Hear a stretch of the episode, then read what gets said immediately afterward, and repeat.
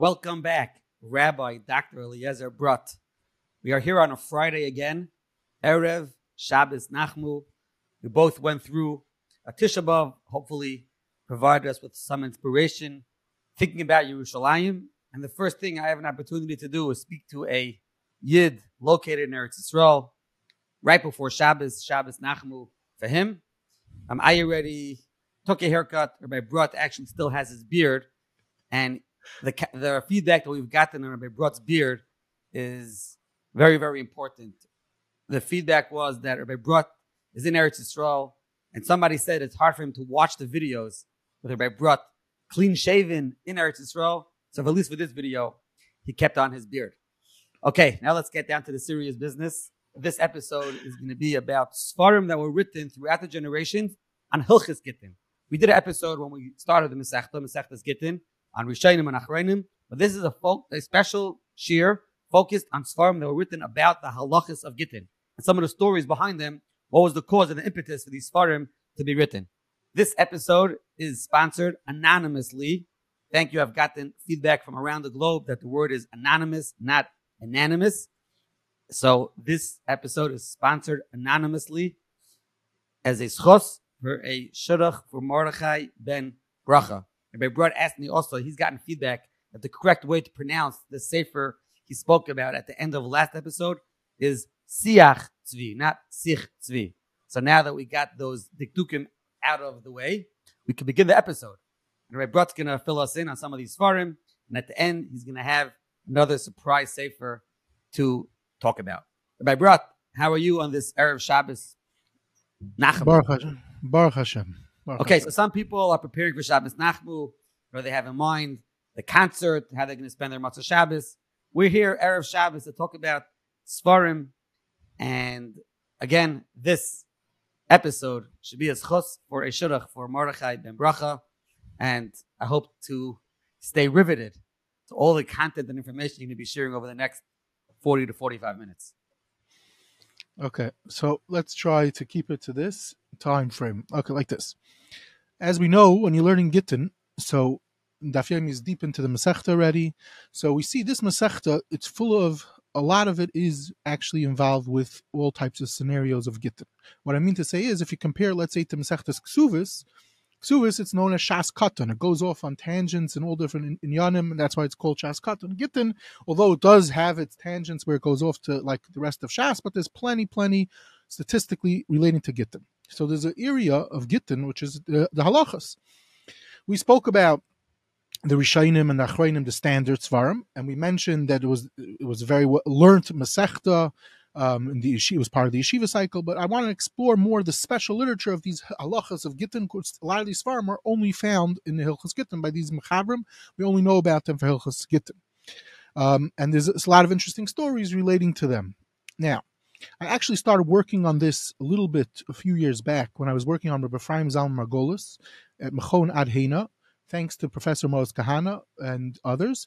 And basically, we're going to see that Rabbi Ephraim Zalman Margolis, he wrote one of the most classical works on Hilchas Gittin, and we're going to discuss that. And, and through that, we'll actually get to see more what's going on over here. Now, in general, the sources, they're, they're in 1893, a bibliography was written by Aaron Jellinek, where he listed almost 100 works that are strictly relating to Hilchas Gittin. And we're going to see Hilchas Gittin means as follows. Hilchas Gittin means straight up the halachas.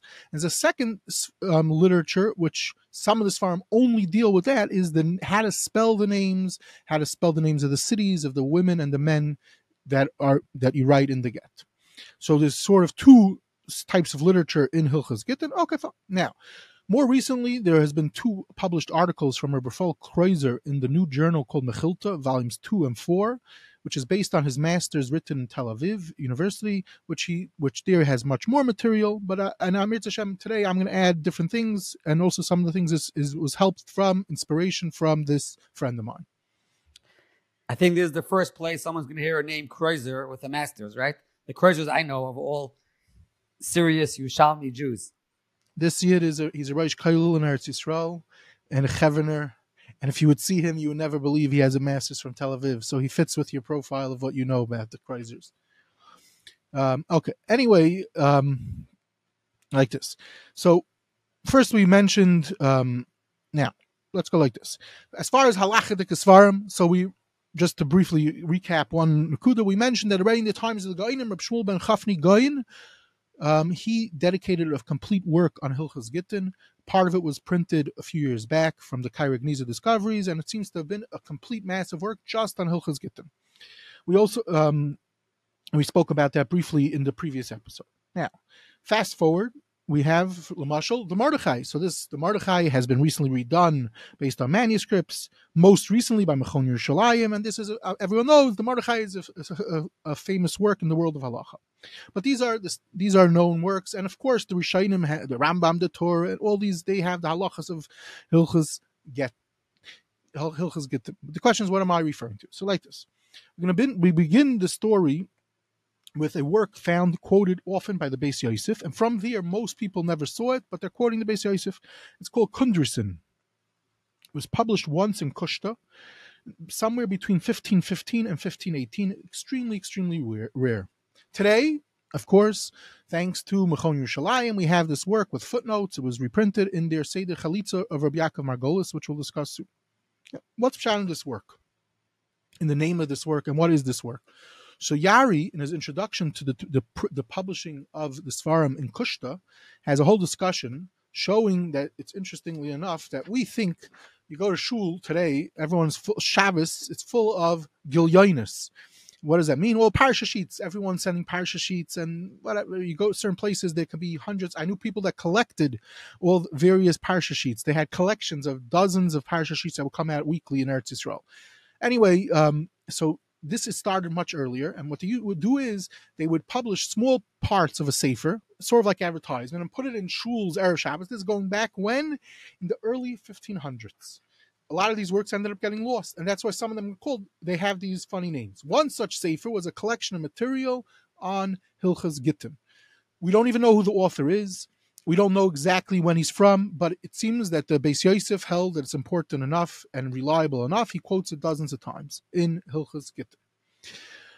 But it's very rare, and most of the Paiskim, when they're relying, when they're talking about it or using it, they're using it based on the Beis Yosef. One Paisik that did have it was the Get Pashut, which we're going to get to, and Rabbi Ephraim Zalman Margolis, um, in his, uh, uh, which we'll also discuss the significance of this, he had this rare work in his library. Now, who authored it? It's unclear. Um, some want to attribute it to the Tashbitz. Okay, the Get Pashut says it's unclear. It's a collection of materials. Um, but Lamaisa, it does not seem it's a Tashbitz. Ephraim Zalman Margolis would have realized it's a Tashbitz. Um, he didn't. He was a big expert on these types of things, and in the tshuva that he um, has, at least one of them he's dealing with. He's dealing with a few pieces of Tashbitz throughout there. He would have mentioned that he thinks that this is the work of the Tashbitz. Anyway, we don't know who it is. Anyway, but the significance is that the that the Beis Yosef is bringing this down in Hilchas Gittin, but only in Hilchas Gittin. So here we could pause for a moment and and and backtrack with a with the aside. Professor Yisrael Tashma many many years ago noticed something that in some we around the 1400s certain on certain topics work started coming out um lumashal on mila hilchas mila a work came out from a particular person and it's clear um, based on the work that this person wasn't a Talmud Chacham, but what was he? He was an expert mayil. So he wrote a work of all the halachas of Mila, and he was even having tightness on other mayilim. And the point of the work was to create sort of a handbook. Tashma shows that, th- that, that, there were other such topics that the mumchim of the topic means they not necessarily a, a Talmud Chacham, but a person who had a Kabbalah from a Rebbe or some sort of to, that these are the proper halachas, and he would write these down and publish it. Now, the the so what happens is in there's such a thing, Hilchas Mila, and he's located in other areas, such a type of thing. So Hilchas Gittin, it could be this could this chibur might be a similar type of thing. Why am I mentioning this? It's because some of these works that we're about to discuss, we don't have from these people and almost anything else. We don't know anything about them really. But it turns out that most of the cases, at least in Hilchas Gittin, they were the works that I'm going to be mentioning were noted Talmidei Chachamim, not just an expert in Hilchas Gittin. Obviously, to be a Mayil, although you have to be an expert in the mechanics of, of how to do the Mila, you don't necessarily have to be, a, it's not as big as a um, a responsibility, so to speak, as Hilchas Gittin, but it could be Mayilim will argue. And this, um, okay, now, anyway, like this. In 1553, a small work was published from from Rabbi Yehuda Mintz in the back of his tshuva sefer. It's called Seder Haget. Now, this Rabbi, Rabbi who dies at out at 100 years old in 1509, was one of the Gedolei Adar in his time, and he wrote a, he didn't write a lot of chuvas, but we know we know of him. We know of many of his talmidim. He's a I believe he's a talmid from the base Medrash of the Maharil. Anyway, he publishes a small sefer in depth of um, Seder Haget. He, do, he doesn't publish it, but his, his I think it's his grandson or someone when they publish his chuvas, and not even a lot of chuvas, but they publish this small work, and this is quoted Keseder in Hilchas Gittin by all the Paiskim. Now, it doesn't have sugyas. It's not sugyas. It's straight up halacha, like like a kitzur shulchan aruch, what it is. Now, recently Zichron Aaron published it from manuscript, but they don't tell you. It's a little sloppy what they do. They don't tell you that it's already in the 1553 edition of the work. Okay, anyway, but it's not a. I would say it's not doesn't have the hesberim and the sugyas. Fine. Moving forward, it was an important source, Lamashal for the Ramah. Now, this gets us to the next important work, and this is perhaps the most important work written on Hilchas Gittin. This is from a Yid, Rabbi Yaakov Margolis. Basically, Rabbi Yaakov Margolis wrote what's called the Seder Haget. Um, it's published by Mechon Yerushalayim by Yitzchak Satz, two volumes starting in 1993. It's been reissued a few times, each time with additions, and it has other materials in it relating to Gittin. Now, what's the story with this?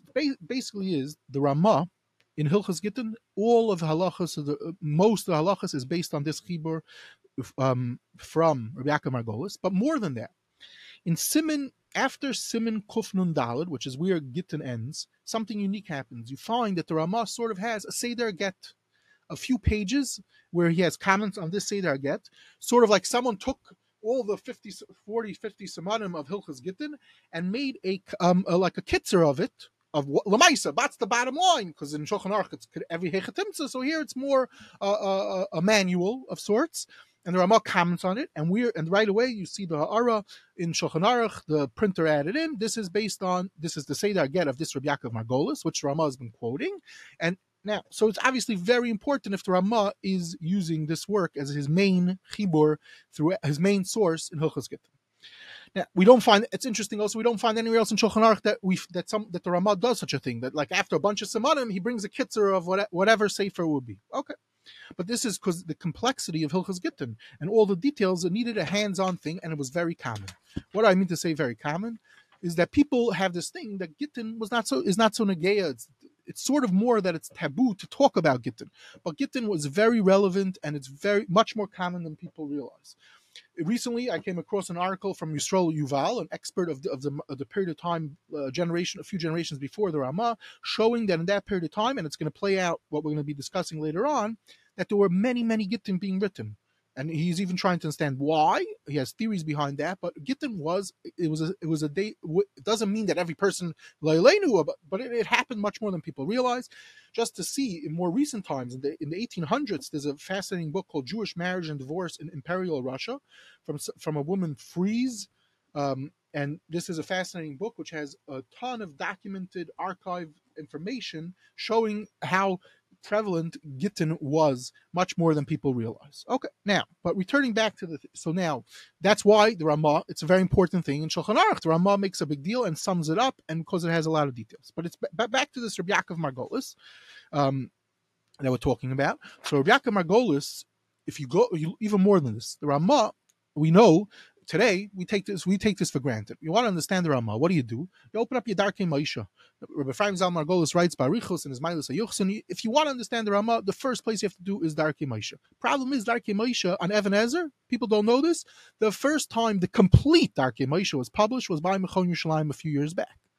Now, but if you open up to the Tur, the Darkei Moshe, the, in the in the 1702, they have a Kitzer Darkei Moshe, and that's what they have from 1702, which is ironic. You have the Gadol Hadar, the Ramah, the Paisik of Shulchan Aruch, 1570s, his Shulchan Aruch is published. The Darkei Moshe on Even HaEzer, Bekitzer is first published 1702. How many years is that? Almost 130 years. But even that, it's only a Kitzer till today on Even HaEzer. It's the same. It's a similar stories with the rest of Shulchan Aruch. I'm not going to discuss it right now. But what we see over there is, at the end, say there again, Al Pi Yaakov Margolis.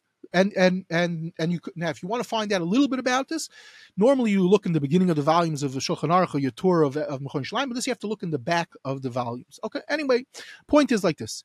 Everything be, he is the man so to speak in Hilchas Gittin who is he? So Mechon Yerushalayim says they're going to have an intro um, in, in the next volume. This is a Kaseda thing that they promise um, um, in various form that they publish that they're going to put out a um, an introduction. It, get, it helps them buy time. The second volume came out and it's been reprinted a few times, and they've yet to put out an introduction of who this Rabbi Yaakov Margolis is. Now, luckily, I have a copy over here. There's a there's a lady in 1978, Tzipora Bruchson, wrote a master's in Bar Ilan all about this Rabbi Yaakov Margolis before Mechon Yerushalayim even published his work, showing him to be a tremendous Adam Gadol at the time. Um, and just to mention very briefly, we know him to be a tremendous Talmud Chacham. The Ramah, in historical work of his, the Ramah has Ha'aris on the Yuchsin. He brings him down as one of the Gedolim, and makes sense because the Ramah, as we just said, it bases all of Hilchas Gittin off this person. Anyway, he dies in 1501. So it means he's a Ben Daire of the Marimins that we quoted earlier. Um, he has a few different sons, and um, the sons are involved with the pub uh, Dayanim. They're involved with the publishing of this chibur of his on Hilchas Gittin, which remains a manuscript. Most of it ends up remaining a manuscript until the 1980s, but it was preserved and used and discussed because the Ramah took it and used it throughout his works. Anyway, um, who he is, he's involved with a controversy, which perhaps we might have an episode of Masechtas Kedushin, a very big controversy. Um, we might, and therefore we might deep, deeper into his background. But it's very interesting to see. We know him to be a tremendous Adam Gadol. We don't exactly even know who his Rebbe is. That's also up for debate. Okay. Anyway, there's a um, be that as it may, he was the person. Um, there's quotes of, of the Gedolim of the time, how they call him. Mam, just to quote one such quote, "Who are you, uh, Yisrael v'roish ba'ashkenaz v'goin bezmanoi mamish. This is what one of the Gedolei Achronim in Chuvas Olei Tam writes about him, and there's other such quotes to say that he was mamish adam gadol, not just he knew hilchas gittim. Okay. Anyway, another important work is the Amsha who also brings down Kisvei Yad that he saw. But the problem is the Amshel Shleima, the Maharshal, who's also dying in the 1570s. When is his work on Yam Shleima and Gittim published for the first time? 1761. So the two great superstars, the Ramah, I'm telling you, is Darkei Moshe takes forever till it's published. The Maharshal, who's the basically the Gedolim of, of the Achrayim, his work also takes forever till it gets published. Interestingly enough, where was this? This was in this Ksav was in the library of Rabbi Yitzchak Pozna, who's famous for being possibly the Rebbe of the Magen Avram, someone that I devoted to in a in a podcast that I hope to release soon um, about the library of the Darkei Tshuva and the Minchas Elazar, two episodes, and I speak a little bit about this um, this Rabbi Yitzchak Pozna because the, the Chuvas of this Gadol, Rabbi Yitzchak Pozna was found where in the library of the Munkacher. Now, Lamaisa, it seems the Paiskim had the, uh, some Paiskim early on had the Ksavyat of the Amsha Shleima, so they were able to use it. Fine, Ankan, um, the the Marsha, Maharshal. Now let's move forward. What was Lamaisa out there for someone in the in the let's say in 1611 Lublin? There's a work published on Chumash called Zichron Moshe. This is a person who's a Talmud of the Maharshal and the Ramah. It's a Persian Chumash. He's possibly a brother of the Marsha. In Parshas Kiseitze, all of a sudden you find he has on the pasuk of Kasava Sefer Krisos, he says, "Hine avar alpha beta mishemes anoshim anoshim kidelim tzay bekal Hashem shatem mevakesh hein de ish hein de isha vehu vekino." So basically, he has a list of the aleph days of all the names because it's negeya for Hilchos Gittin how to spell the names this work becomes the go-to safer. Now, the Maharshal is not out, as I said. The Darkei Moshe is not completely out. It just has to say again. So the safer taka becomes very important. It's been recently reissued in a edition from Rabbi Krieger, a noted expert on Rashi, and in the back they have a sefer of his on um, different aspects of halacha and hagam, very short sefer, but it's quoted a lot by different um, some early on places. Okay, fine. Moving on, we have Ramesha Mintz, also a Bandera, early person from the 1415. He, he dies in 1480. Similar, he's in the same dar of Rabbi Yehuda Mintz and he has a chibur on Gittin, but that's only published in 1616, and the Paiskim seem to have it. He's a Talmud of Trumas and Baruch Hashem Mechon reissued this. Another important work that makes major breakthrough in Hilchas Gittin is a sefer called Sefer Shemais, Sefer Shemais, Shemais, I believe it's called, and it's who's the author? Um, Reb Simcha Hakayim.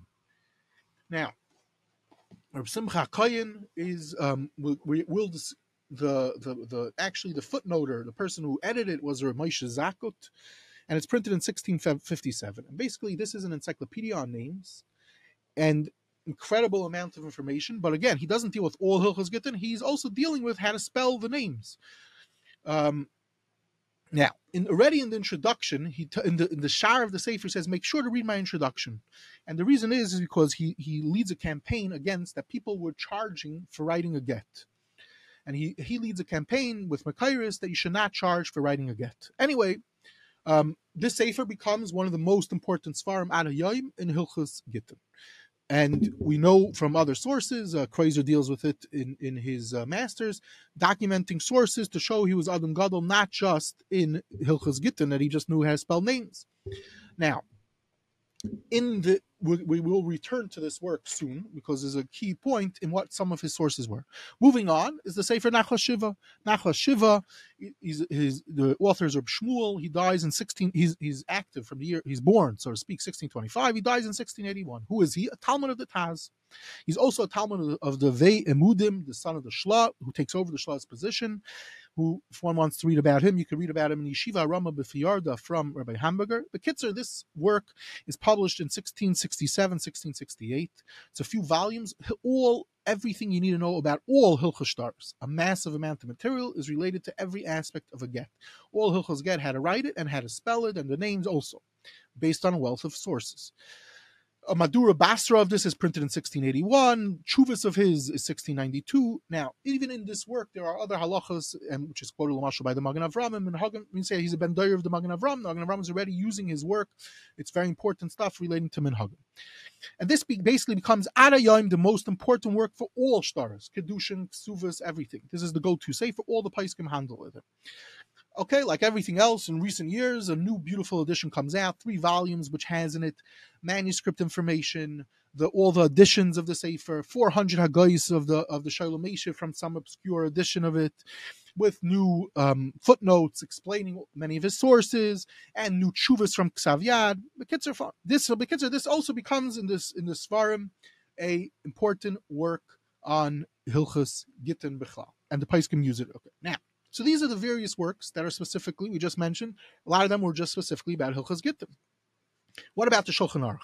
So now the Taz, we know, wrote on Even HaEzer, but the Taz is only published way after he dies in 1754 is when it's first published. So this is not, at least until 1754, it's not as important work out there. The of the Taz and Even HaEzer, everyone knows, is not the Paisik. It's not even on the side. It's on the two sides. You have to look further down. Who are the, um, the Perushim on this so we know part of it is the Chelkas Mchaikak, tremendous going. And he dies in 1658. His Chibur is published by his son 1670. It was written very bekitzer. Now, what's interesting is like this in Simon Kuf Chaftes, he gets up to basically Simon Kuf Chaftes, so a large amount of Hilchas Gittin is not dealt by him. He didn't write about it. Um, now, but he did have the Chibur of Margolis that we mentioned earlier and uses it a lot for. Now, but what's interesting is like this. In the standard, um, when they printed the Chelkas Mechaikak, so it stops at Simon Kufchav Tes as far as a parish, but then at Kufnun Dalid, all of a sudden you find another Seder Get. We said that in Shulchan, if you open up your stand Shulchan Aruch, there's a Seder Get of Agaka Margolis with Ramaz Haaris on it. There's another Seder Get. And it says it's from Ramichel Yuspis Mikrakow, a Seder Get from him. And this is published in the same time as the Chelkas Mechaikak in 1670. What happens is the son of the Chelkas Mechaikak, he, he meets this Ramachal's son, and they make up, you know, oh, my father's work doesn't finish, and you, you're about to print your work. So he, this Ramachal's son gives him his father's work on Gittin, and it's published in part of the Shulchan Aruch. And at a yoim, you'll find after the Seder Get of Yaakov Margolis is the is the Hilchas Gittin of this Ramachal. Mice, we don't have anything else with this Ramachal, but we know he was on the bezin of the Taisis Yantif. Okay, Lamaisa, because of money concerns, the, only a kitzer of the work was published, and only recently, in the past 25 years, 30 years, whatever it is, um, Machon published a complete work based on manuscripts. Now, earlier on, it seems in 1861, the, it, the complete work is called Berchas Amayim. A complete work was published with haskamas of great gedolim such as Iksav Sefer, Shemin Sefer, Yad Eliezer, the Shalom but not complete. That's right. In 1983, Rav Hirschler publishes it based on manuscripts. So this is another thorough work of a gadol we only have on Hilchos Gittim. Fine, but that's not as much focusing on names. Okay, say now we go on to who's the other nice Kalim in Shulchan Aruch that everyone knows, the Beis Shmuel. So the Beis Shmuel Shmuel Bar Uri Shraga Fivish, born in 1640, dies in 1698. A Talmud of who? The Rebbe of Heschel, who was definitely not a Rebbe, way before Rebbe's, but we call him the Rebbe of Heschel. Anyway, if one wants to read about him, a fascinating chapter. Um, there's not so much known about him, but Rabbi Yom Shlomo Hamburger in his class, in his beautiful work, Aishiva Rama B'Fiyarda Chelik Aleph, page 227 and onwards, has a nice amount of information about this great gadol, who everyone knows. And Even HaEzer, you can't move without the Beis Shmuel. Anyway, in 1689, he publishes his work the first time. Then he becomes Rosh Hashiva in the year of Fiyarda. And then in 1694, he reissues the work within five years. What's going on? Why is he re- reintroducing a new Madura of his work?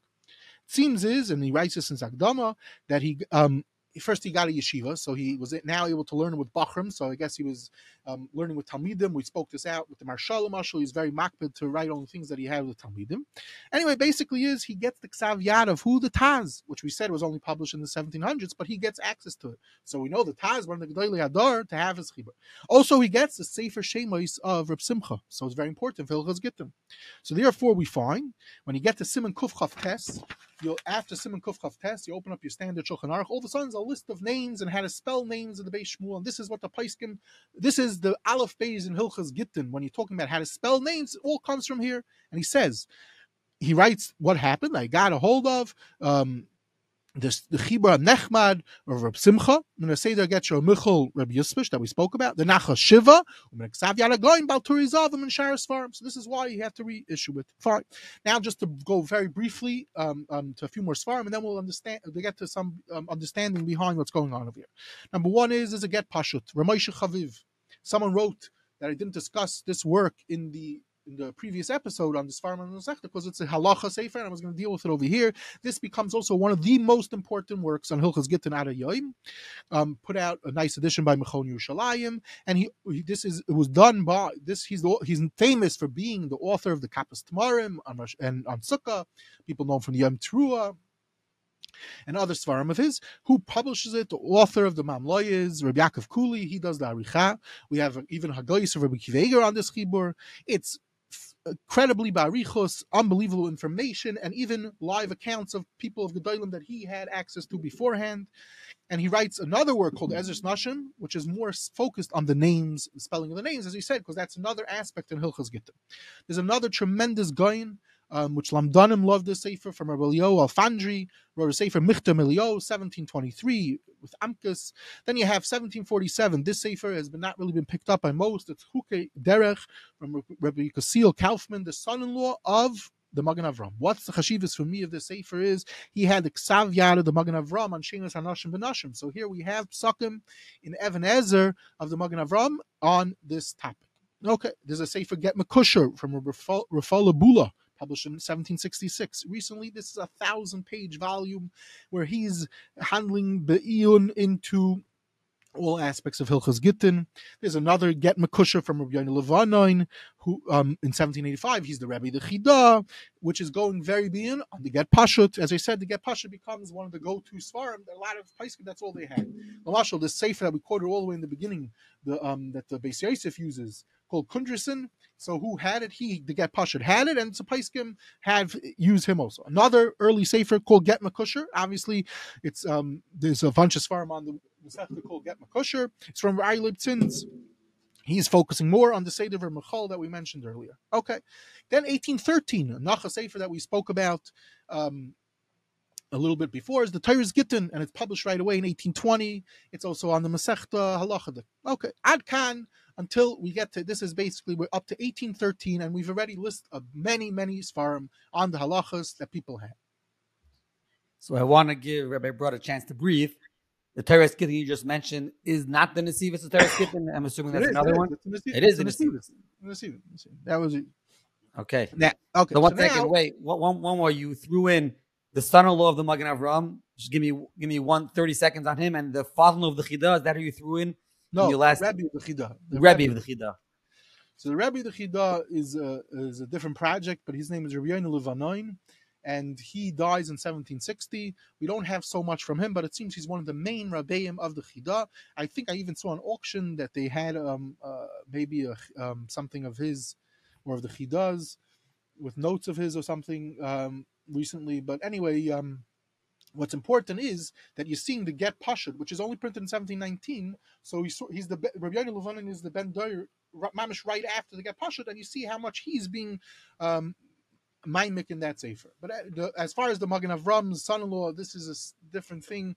Um, um, one day, hopefully, we'll we'll discuss it more at length. But the point that I was all of a sudden when I saw it a few, a few years back is like the Magen Avram and Hilchas and relating to Hilchas Even HaEzer. So that was what was fascinating. Just I, obviously we've discussed in the past. I have a special chiba to the Magen Avram, so I just have to throw it out there.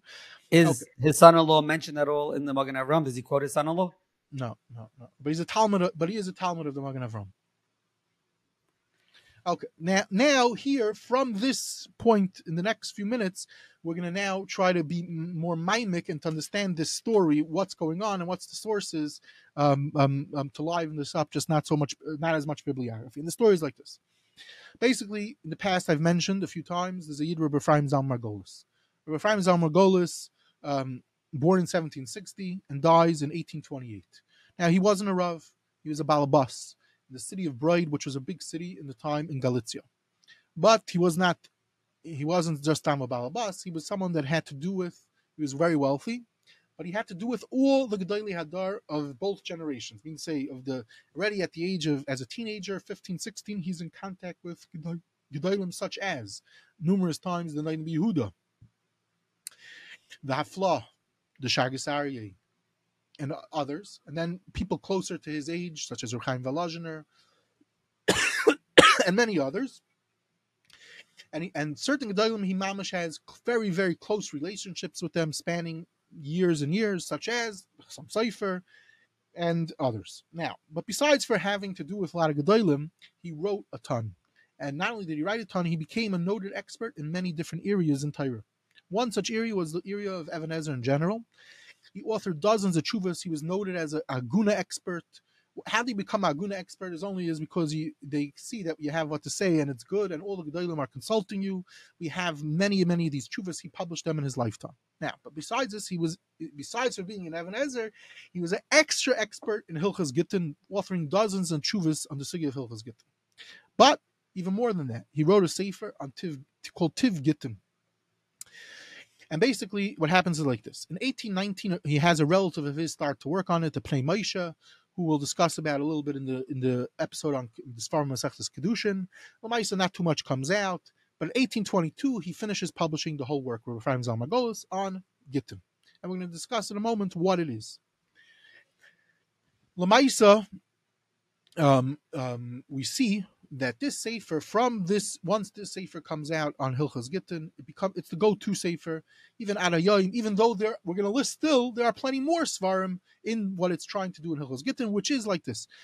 Basically, we mentioned there's the there's an encyclopedia which the Beis Shmuel using the early sources of how to spell all the names, but of men and women. But there's also cities, how to spell cities, and all these things. So this is this is an encyclopedia how to spell names. So you'll say, big deal, spelling, who cares? When you see the knowledge that's used to get to the conclusions, that's already what's happening in the Lamashal and some of the earlier works. No, most notably in the Sefer Shaimos, um, and and in the Nachlas Shiva even you see the bekias of what they're using for their sources and how to spell the name. And in Mirz Hashem, in one of the next coming up episodes, we're going to see how the spelling of a name caused a ganza tumul. How do you spell a name? And then apostles again possibly, and we're going to see a little bit about that right now. So, but basically, what happens is once Rabbi Ephraim Zal Margolis publishes a sefer, it's the go-to sefer. What? How do I know this? Lamashal. We now have notes of various psakim of the Pinka, uh, from the Pinkas, the Bezdin of Rabbi Kiva contemporary of Rabbi Kiva Many of the psakim in Hilchas Shemos is based on what? The Chibur of Rabbi Ephraim As far as London, as far out as in London, we have the, the chief rabbi Rabbi Shlomo Herschel, who's a, who's really a son of Tzvi Levine. Basically, he's the brother of the famous Shol Levine, the Besamim Rosh, but he was a Chashav Rav for 40 years out in London. His Bezdin, when, when they used to consult, uh, when they had difficulties, who did they consult? Zal Margolis. We have now um, the psakim; they weren't published mostly, but we have the um, we have the pinkasim of this bezin still exists. You look in the chuvas sfarim of Lutfische Gedolim, such as the chuvas Pnei Yechai, the Pardes Rimoinim, the Rabbi Yosef Zachariah Stern, all the, and and we can list on endless. We have Rachmanis over here, but you see the the chashivas that this sefer plays out in the world of halacha once it comes on the scene. And we're going to see. I'm going to try to explain why that is so, even also. The Marshal Aruch HaShulchan, who's not so much into quoting Achrayim, also the Aruch HaShulchan also uses this work. Okay, but the question is, what's so unique about this work that makes it become so special and so accepted? So really, we have to go backwards, and this is what to get up to, to understanding what's going on with all these sfarim. What are the sources for, for this safer and a lot of the sfarim beforehand? So Lamashal, to give an example, if I could find it, hold on, that's always the problem in this room. Okay, so we have we mentioned Rabbeinu Simcha Kayin. He writes the one of the most chashav sfarim on Hilchas Get of the Shaimos. What's his sources? So he writes in his Hagdama that basically he got different gittin, early kisvei yad of gittin that he that he tracked down. He got from different people. He lists some of them, and then he says Lamashal, the Damesek Eliezer, one of the great paiskim in the 1640s. We, we didn't even we don't have it, but somehow he got the chibur of the Damesek Eliezer. He got Matana when he passed by his city. He gave it to the Sefer he gave it to this Reb Simcha. So now he uses it throughout the work. So basically, what I'm saying is he's using manuscripts of early documents, of early Gittin that he collected. Then he even says a sad story. There was a certain Gadol, Reb Shimon Chius, who passed by the city and he, on his way to Eretz Yisrael, and he wasn't even Zeicha to be Makabel Pnei Shechina. Because what happens? The boat came on Shabbos in the year, this is um, um, about 16. Uh, one second. It's about 1650, 55, something like that. And he dies on the boat. So he couldn't even see this gadol. But afterwards, they were selling the sfarim of this gadol. And he, this gadol, this Reb Shimon had a kunshas Hashemis of the Maharshal and Reb Yitzchak and Reb Nachem early Dayanim. So he was able to buy it. So he got early manuscripts of great Gedolim, and that's what he what was a prime source for his. And then he lists out a few other kisveyah that he got from different collections. So besides for going through the sugya, the, for, um, all the relative possible ways how to figure out how to spell the name, he now got a ton of manuscripts. This is the Sefer Shaimos. Turns out when we go back to our Rabbi Yaakov Margolis, so he's right after the generation of Maharil. He also got tons of different documents of Gittim. And when you look in Rabbi Chaim Zal Margolis, Rabbi Chaim Margolis, besides having this massive Sfarim collection and using all these rare Sfarim, he also had numerous, numerous documents of manuscripts of Gittin. And this is how they were able to paskin because they were using this collection. Now, this brings up the following issues.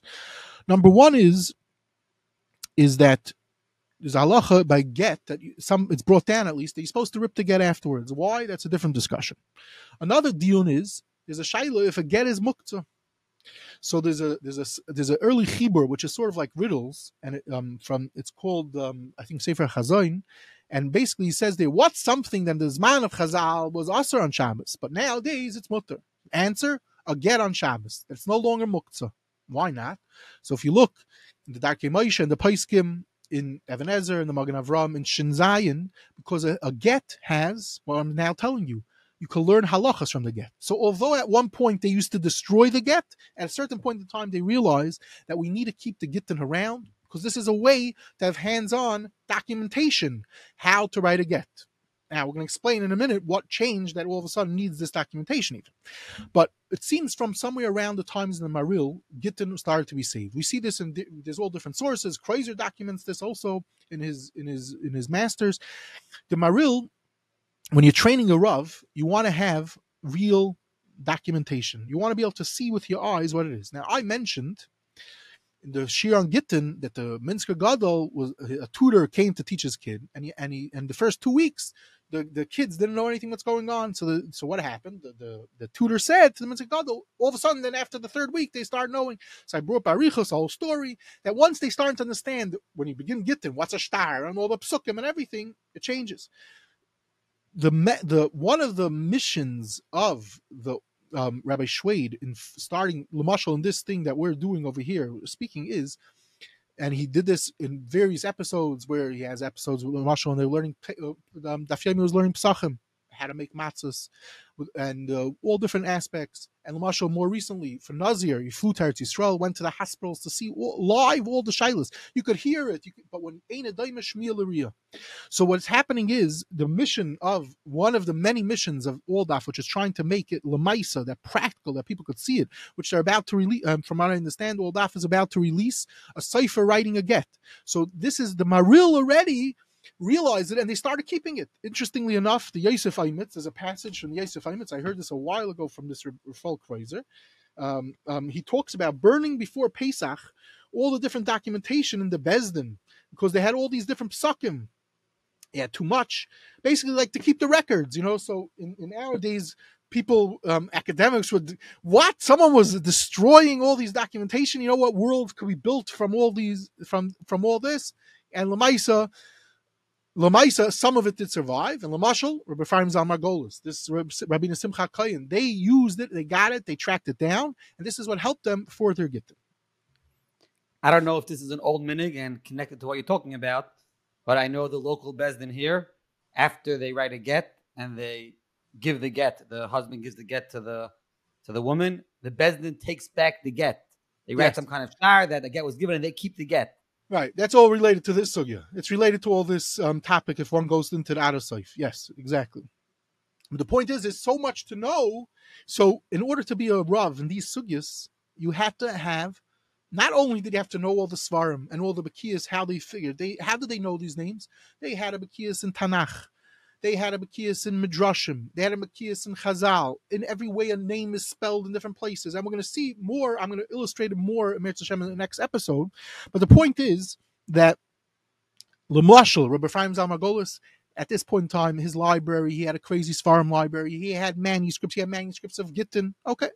And this is what helps helped him reach to make this like encyclopedic work that even afterwards this became remains the go-to safer. Now, the Maharil, it turns out, is Lashitasa. We find that um, in recent materials, the Maharil found when they were learning um, the about the base about the Mishkan, the Avnei Achayish and everything. It, it, seems they would show diagrams and make diagrams to see bechush for Talmidim and even Rabbanim. That's what I'm saying. I'm extending this to Hilchas Gittin. I'm extending that. That's why I changed the halacha that a get is no longer muksa. Says it's a Afan Magen Avram based on many Makairos. We're not going to go into all the details of all the Makairos.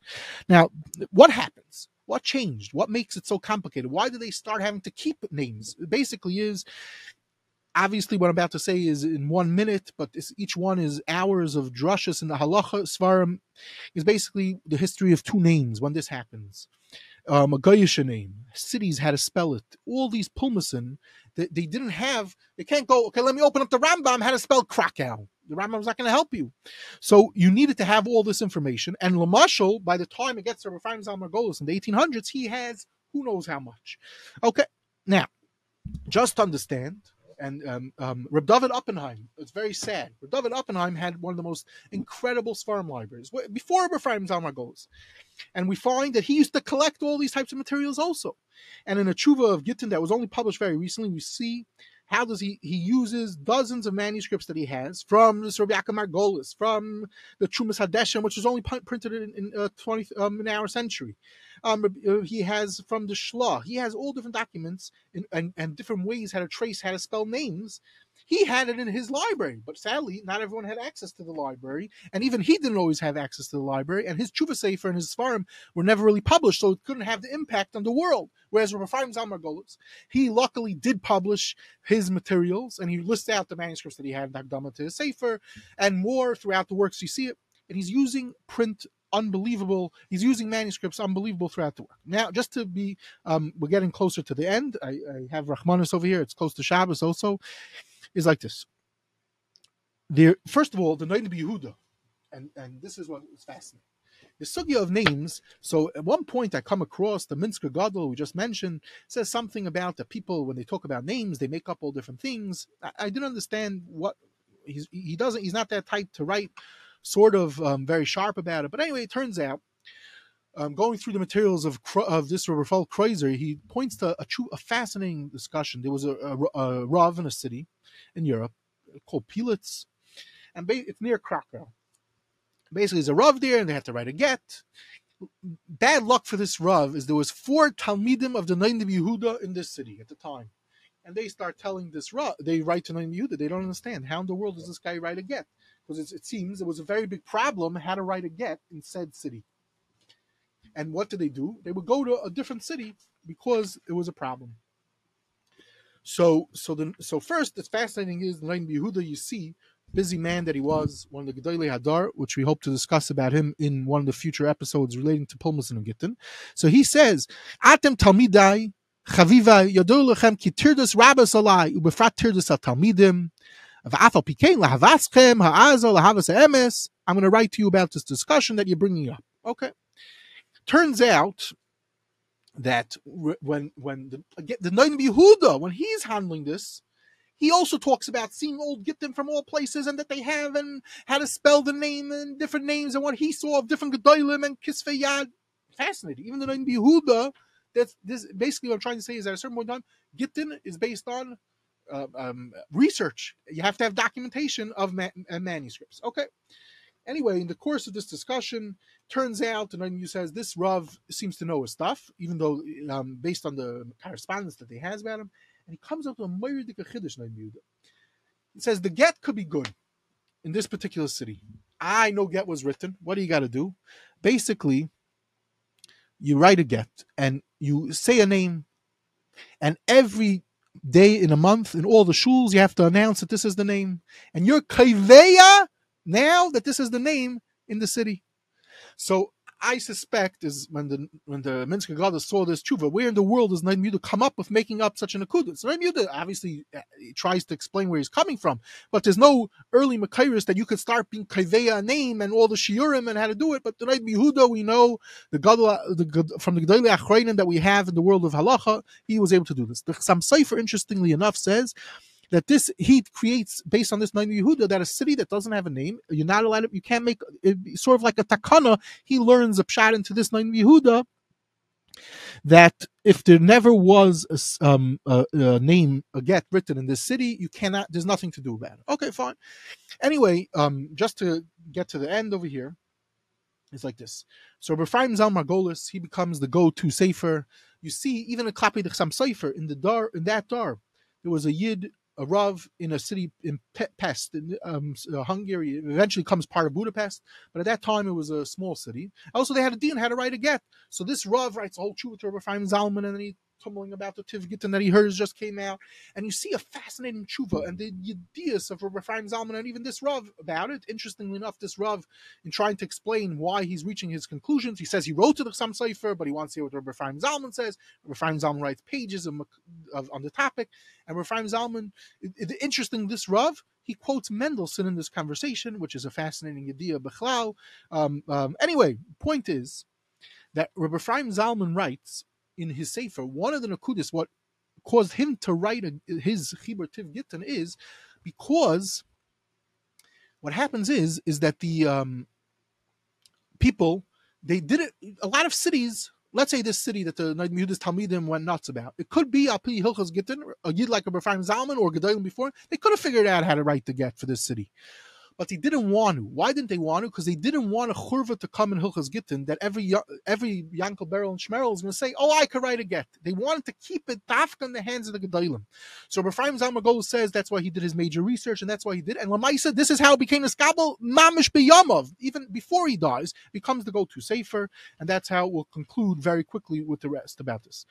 Lamashal, 1836, the Pischei Tshuva. You open up your Shulchan Aruch, he's using refined Zalman. So much so that a few that in 1863 and five times afterwards it's pulled out of the Shulchan Aruch just on Hilchas Gittin with this Pischei Tshuva, which we're going to discuss in Mirza Shem in one of the upcoming episodes on Chaim Kanievsky, the significance of this Chibur. Bottom line is, it is published with a, with even a Chibur of Betzalel Kayin uh, with this. Now, we ha- as you're a Sanzer, as you like to pride yourself being a Sanzer eh, Einikol, we have to discuss in Hilchos Gittin. The Sanzer Rav wrote a Meir Dika Chibur on Hilchos Gittin. Divrei Chaim, 1864. Part of this Chibur is built off the Beis Shmuel, and part of it is based on Ha'aris on Zalman. Lamaisa, the Ohalei Shem from the Kitzur Shulchan Aruch, 10 years later, 14 years later, 1878, publishes his Chibur.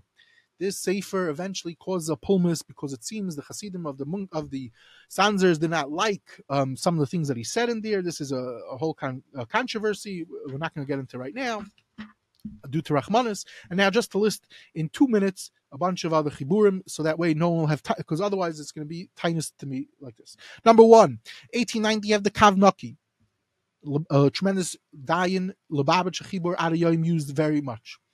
Ramart Horowitz, the Rabbi of Frankfurt, son-in-law of Darchaner, publishes in 1891 an important manuscript. The Sdei Chemed puts out a massive work on Hilchas Gittin in his collection, 1891. He dies in 1905. The Aruch HaShulchan, 1905, puts out a massive work on all of Hilchas Gittin, including the names. Kedarka, it's unbelievable to see how he goes through the sugyas, everything about him. This becomes a key work in the world of halacha. Lamashal, Sefer Zikaron recently came out called Sefer Zikaron Pnei Moshe. In the back, they printed materials about a pulmus in Atlanta. This was just recently, uh, Nachi Weinstein had a whole show with the person who published this whole um, fascinating chibur. And you see the chashivas, one of the things they're bringing is the Aruch just came out and the handling had a paskin had in, in the getting controversy that erupted in Atlanta. Okay, fast forward, we have Rebellion Paisik in 1906, a sefer called Azla Gerish. Okay, 1965, a chibur from Yad, the Pri Megadim comes out. Interestingly enough, he talks about if Erev Shabbos one could write a get. We're handling if you could learn Hilchas Gittin Erev Shabbos. We're talking about it right now as the clock ticks. But Kitzer, the Nachlas Shiva has a whole discussion about it. The Sdei Chemed brings that if you look at my Chibra of the friend of the Dukduke, my friend the Dikdukei Soferim, he has a Ksav Yad of a get early on, and it says they wrote together Erev Shabbos. So the Pri Megadim handles the Shaila in this Chibra that's published from manuscript in 1965 by Rev Leiter. And he, after Balamais, even though he says he shouldn't, but then he writes, he records a get that he had to do on Erev Shabbos. Anyway, we have all different kalim out there, all different sfarim out there nowadays. Um, Besides the fascinating works that Mechon Shleim has published, Harry Kedem published from the Mar- Marash Lublin, we have Rav Moshe materials even recently has come out from Rav Moshe, supposedly. Rav Henkin has materials, Mechon Eitzar which is his own fascinating story, which we're not going to get into, no time. And Rav Gertner put out a book on Kfiyas Haget.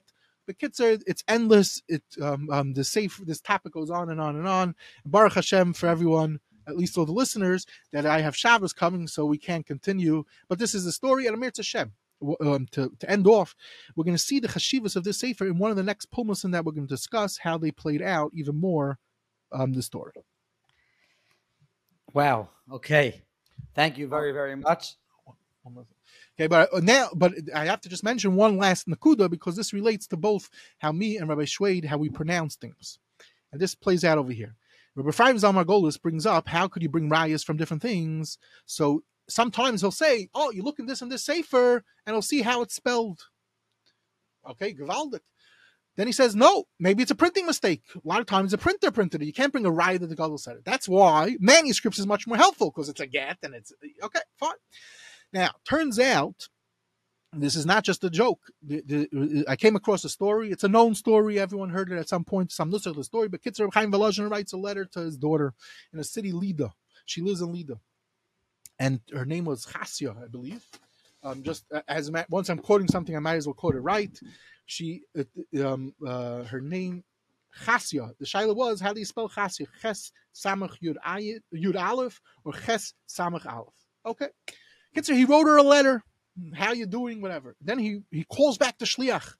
Come back, and he changes to make sure he spelled it right, and then whatever. Okay, it turns out many years later, um, someone there was a get with a lady this name, and the, the kids are the different of the story was like this. Why did Chaim Volozhin called him back? Because he wanted to. He knew that someone might end up using his letter to see how he refers to spelling his daughter his name. This is a documented story. Interestingly enough, I start looking on the internet. Is there such a daughter of Chaim Volozhiner?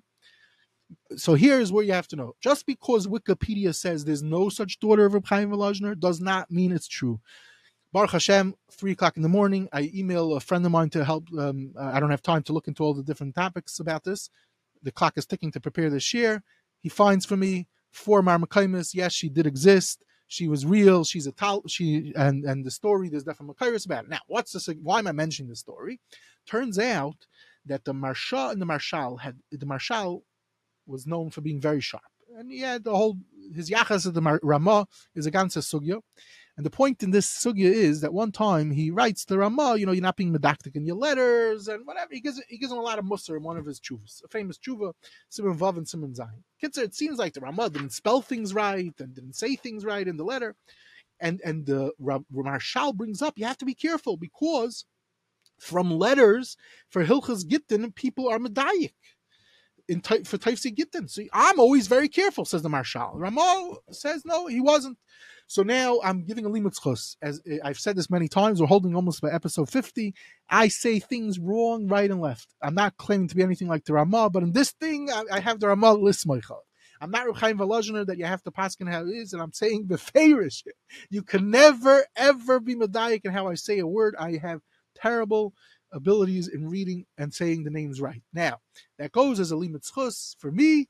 I'm not the Maharshal. What can I say? And it, it plays out in Hilchas Gittin. Obviously, you should not be saimich on how I would write names in Hilchas Gittin.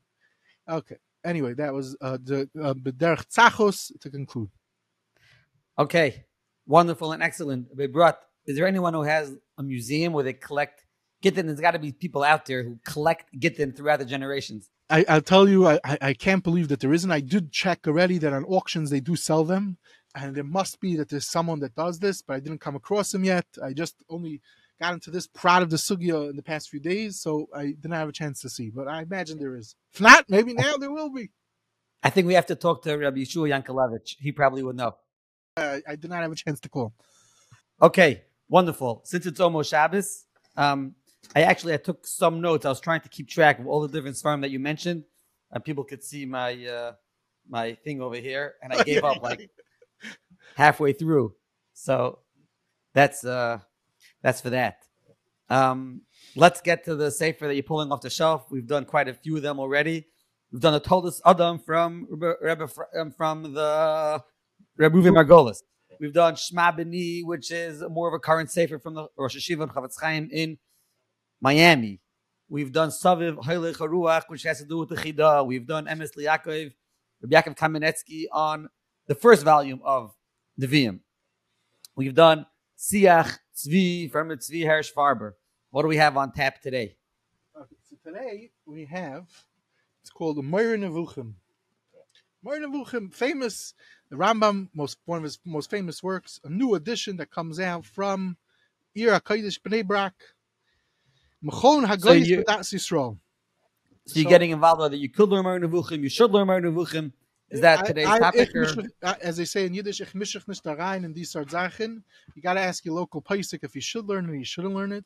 The Mir Hashem, I hope to deal with it in, at least in the, as far as the Beis Medrash Hagra and the Yachas to the Meir Nevuchim, it was much more positive than people think. But, Kitzer, this fellow is a team of people. They put out one volume. It's supposed to be five volumes. So my high. The kids are in the world at large right now. It's been Meir Nevuchim is becoming a very. It's being coming back a lot of people have been learning it. There's new editions about it.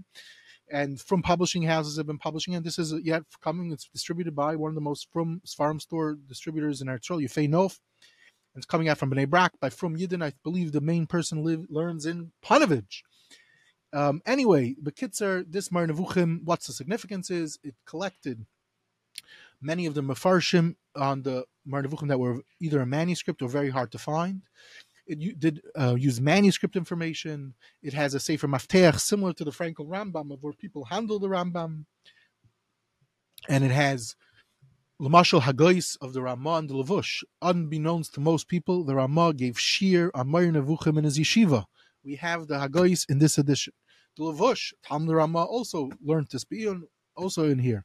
It's a it's a it's a, a, very important work when one wants if one is interested in learning Mar Nevuchim to have with all the different parshanim. Um, the, the Barbanel's parish is in here, complete edition. It seems all the earlier editions missing lots of parts. They haven't. It's going to be five volumes. Not going to be a cheap thing, but him, this is something to mention. It's brand new um, on the market. Thank you. Okay, this episode was fascinating. Rabbi Brodt didn't breathe much during this episode. And the Ferris B'nai Haman. Yes. As I was cutting out the as I was cutting out the material, what could we do? Unbelievable, unbelievable the amount of Sfarim and ideas that were mentioned over here. And it's really it's a fascinating topic with cities, and I'm sure there's so much to talk about. Like you brought up a drop when you get to names that are not Russian Kodesh names. You talk about cities and rivers, and Exactly. it's It's, very, uh, it's unbelievable. it's a Mayim Shein Lahem and this this is something which really works with the Messiah. This is something which has to be handed down. You know, Right. sure, Klolim and framework how to how to do names, and that's interesting also, right? There are certain cities and places that they don't right get in there because they don't have a Messiah, they don't know how to spell the names, and they don't know which lakes are considered lakes that are around that city. Right. That- I think that was part of the Atlanta tumult, but but the lake, but the river that was is that part, near Atlanta, part of Atlanta. Yes. That, that was all part of it. Okay, so thank you very much. Have a wonderful Shabbos, and uh, we'll, We'll see you on the other side.